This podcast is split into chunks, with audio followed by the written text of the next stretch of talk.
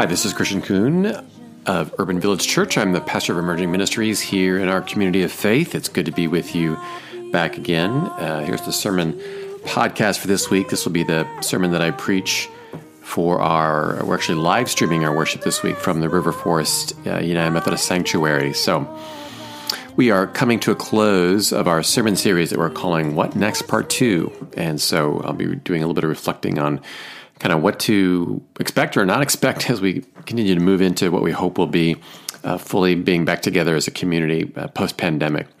I'm going to start by reading from the Gospel of John. This is uh, John 21, verses 1 through 19.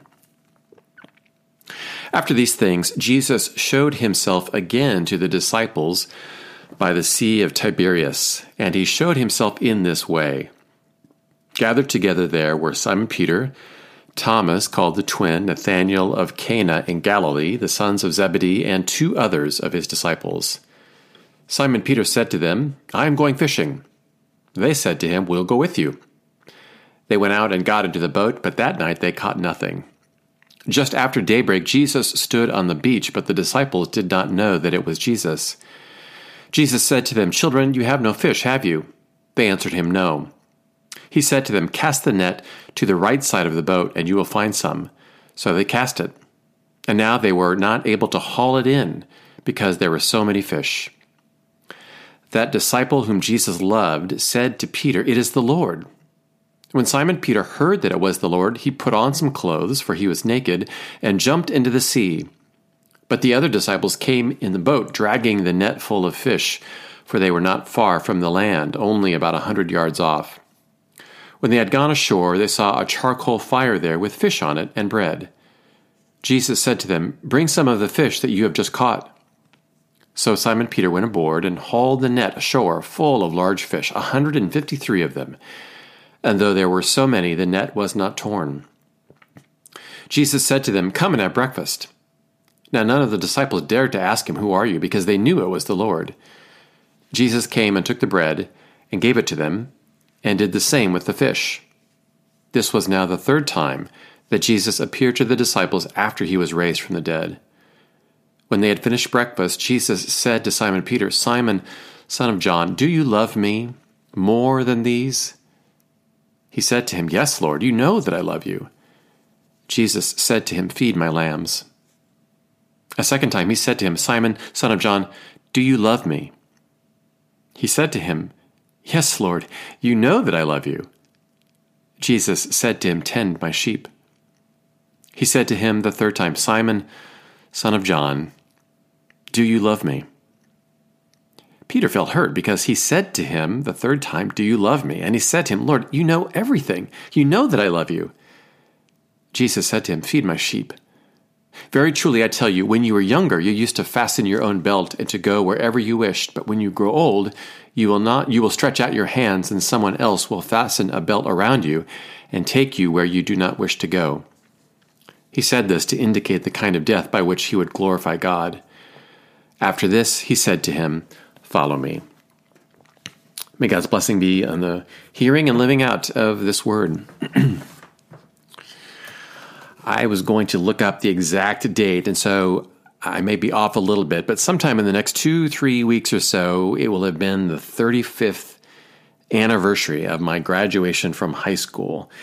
Uh, which means, of course, there will be a reunion that's planned. I think the latest, anyway, is it's planned later this summer, hopefully far enough uh, into vaccination and the numbers will be down. We'll be gathering together with uh, the class of 1986 in West Delaware High School.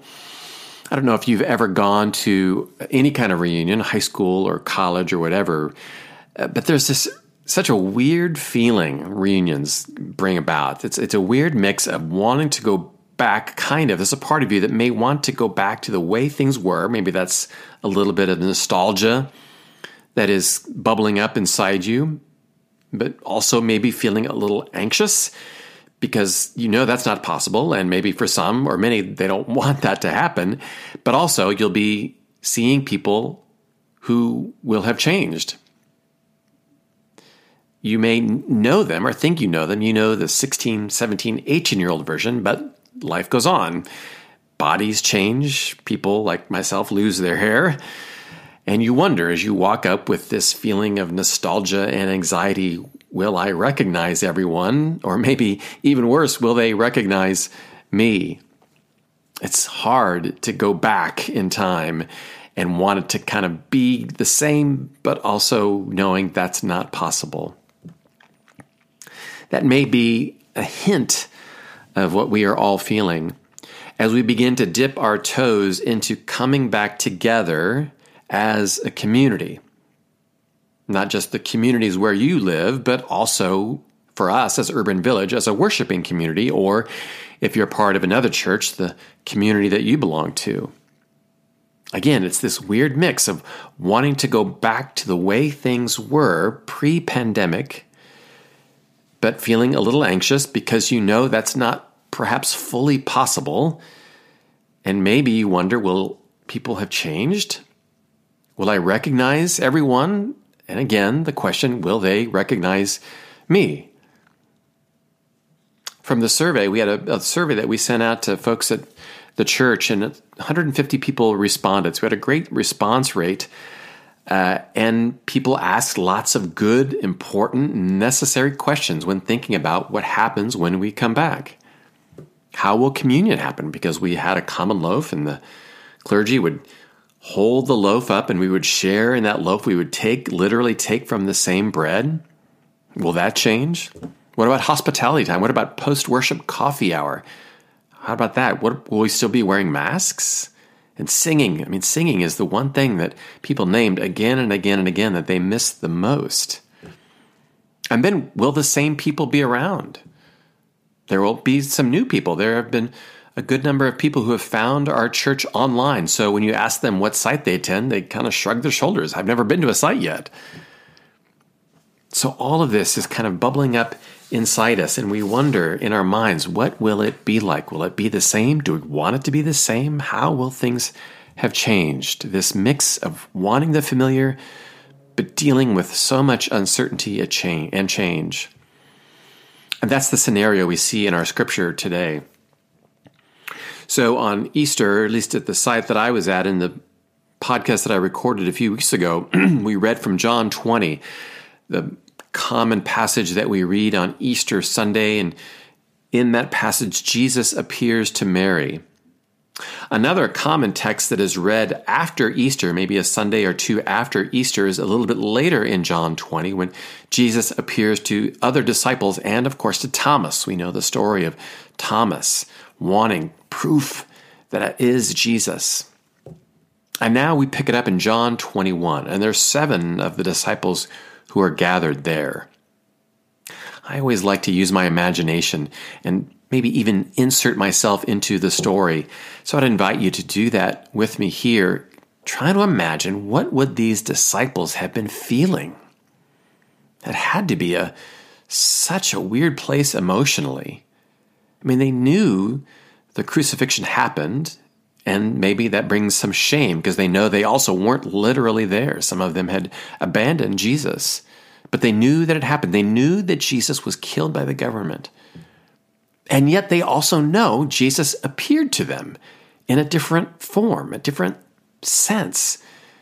And so now Jesus is not there with them. And so they had to be asking themselves, is this all true? Did that really happen?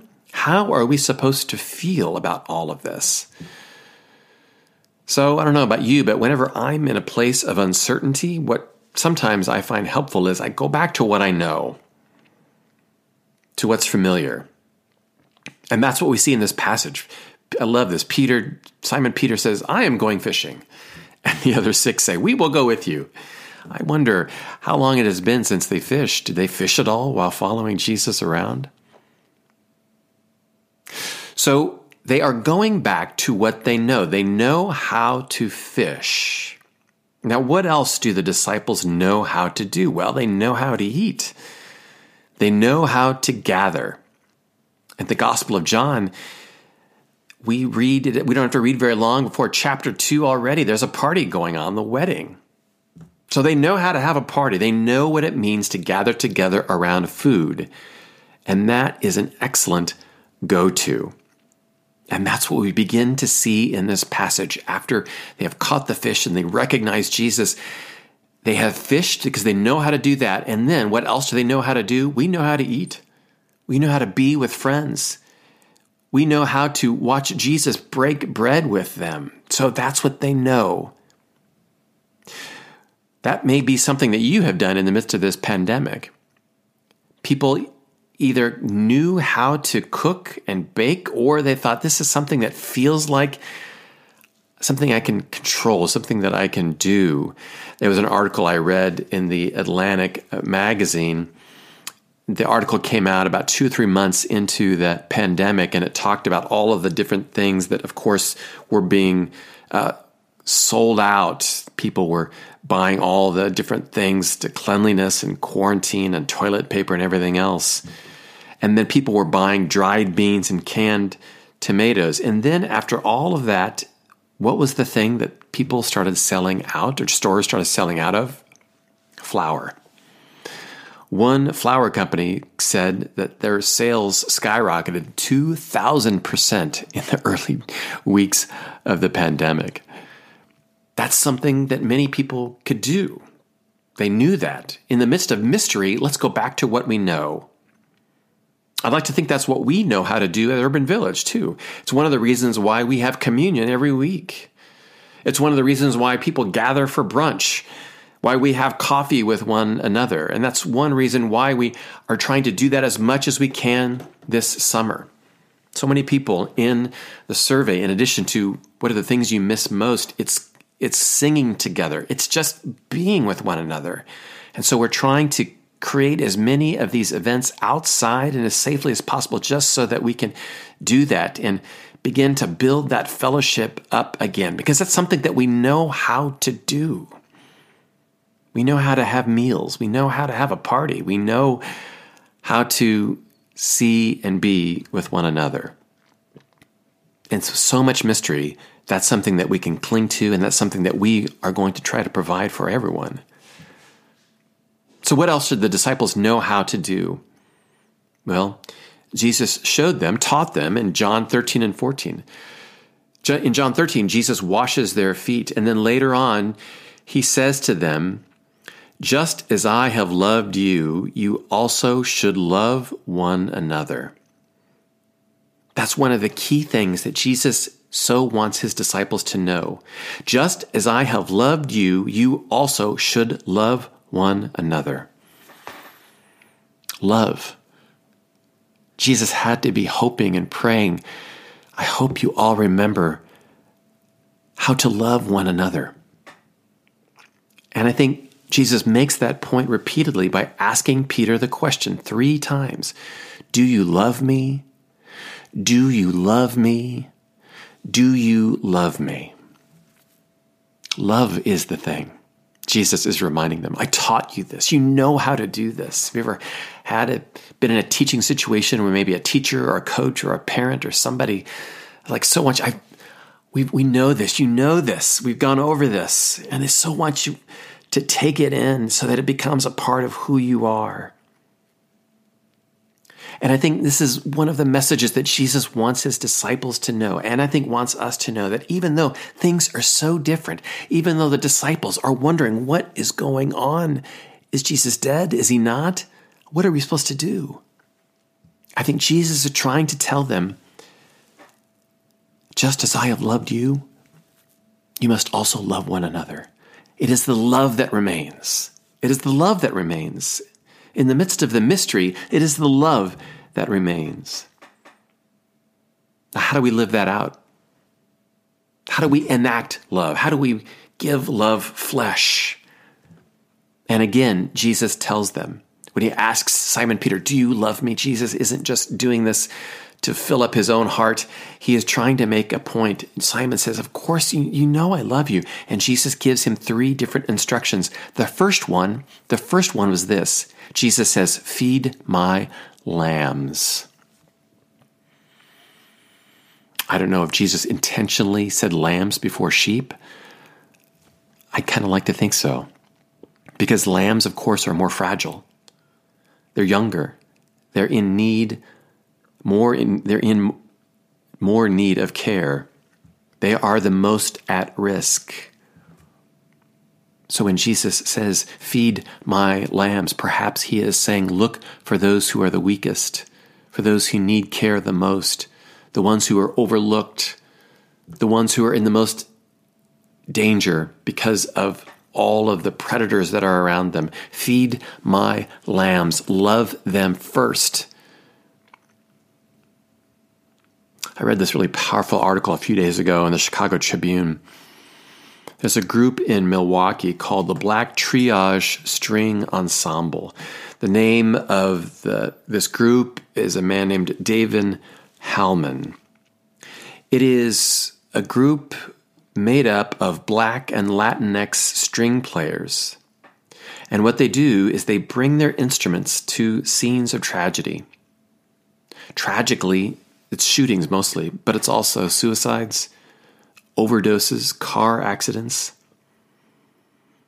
And these musicians gather together in this place of raw emotion when people are most vulnerable, those who are hurting and they play concerts around the five stages of grief denial, anger, bargaining, depression, acceptance. They play a song for each stage. And then they play a sixth song, what Hallman calls a sixth stage of grief, and that is faith. And they do it away from what had happened, but enough so that people hear what they have to say. And in the article, he said to guard uh, hallman said to guard against hardening our humanity is one reason why they do it the humanity that's been lost whether it's because we view someone as expendable or just a sheer lack of care and compassion this is how we begin to rescue that back. They go in the place where people are most fragile and they share their gift in this case the gift of music and they feed them. They feed them with the viola and the bass and the cello so that others might reclaim their humanity through this music. And he's wanting to start an ensemble in Chicago, which is where he was born. And also in this article, David says Chicago, unlike any other city in the country, has shown me what love looks like, which was striking to me I've lived in the city now for coming up on 12 years. And I read every single day in the news, and there are so many things, understandably so, that bring anxiety and fear. And I wonder is the city ever going to make progress? And so it struck me that he said, Chicago taught me what love is. Perhaps that's what Jesus wanted too. More than anything else, in this season of mystery and anxiety, and we don't quite know how we are going to move into it, we wonder what has changed. We have a desire to go back to the way things were, and yet we know that's not possible. So, how can we live into this? How can we live in community? We, we go back to what we know and we gather and we trust that God is with us in the midst of that, that, that Jesus' spirit and presence is with us when we break bread with one another. But more than anything else, we have to believe and trust that it is love that is the thing that does not change. As we live into this, as we live into what the world will look like, and we don't know exactly what that is. And that mystery is so scary. But we trust that love is the thing that won't change. It may look different, we may experience it in different ways, but the essence of the love that Jesus had for his disciples and the love that Jesus has for us that we see in the crucifixion and the resurrection, that still remains no matter what. And we share that love with others by first feeding the lambs of our world and our society. Who are those that are most fragile? Who need to know love the most. That is where we must turn our hearts and our minds and our lives. It is overwhelming to think about what it will be like to go back into the normal, and for some, it may take a lot longer than others. Will people change? When we have these reunions, will they look different? Will we recognize one another? Will they recognize me? In the midst of all of that, we trust and believe that love will be the thing that stays with us. And so receive that love that we receive from Christ and then take that love. Look for those who are most fragile and share it, feed them so that they know that love too. Amen. Well, friends, thank you for listening to this podcast. We have all of our different um, staff members and clergy who share every single week. So keep uh, tuning in and subscribe to this on Podbean or wherever you get your podcast. Um, until the next time, friends, may the peace of Christ be with you. And thou my true word I ever